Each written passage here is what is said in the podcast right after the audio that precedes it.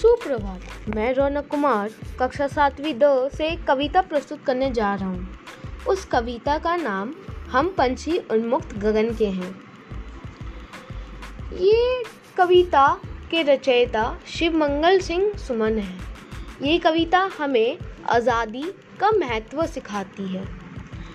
और ये ये भी सिखाती है कि कभी भी हमें पंछियों को कैद करके नहीं रखना चाहिए।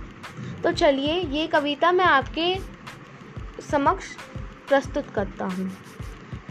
हम पंछी उन्मुक्त गगन के पिंजर बंद न गा पाएँगे।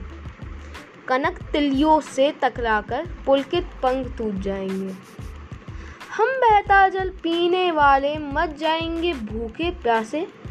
कहीं भली है कतुक निबोरी, कनक कतोरी की मैदा से। स्वर्ण श्रृंखला के बंधन में अपनी गति उड़ान सब भूले।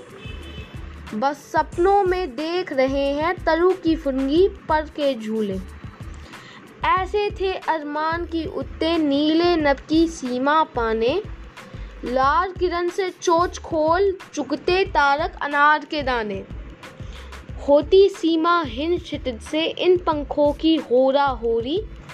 या तो क्षितिज मिलन बन जाता या तिनती सांसों की दोरी नींद न दो चाहे तहनी का, आश्चर्य छिन भिन्न कर डालो लेकिन पंख दिए हैं तो आकुर उड़ान में विघ्न न डालो। धन्यवाद।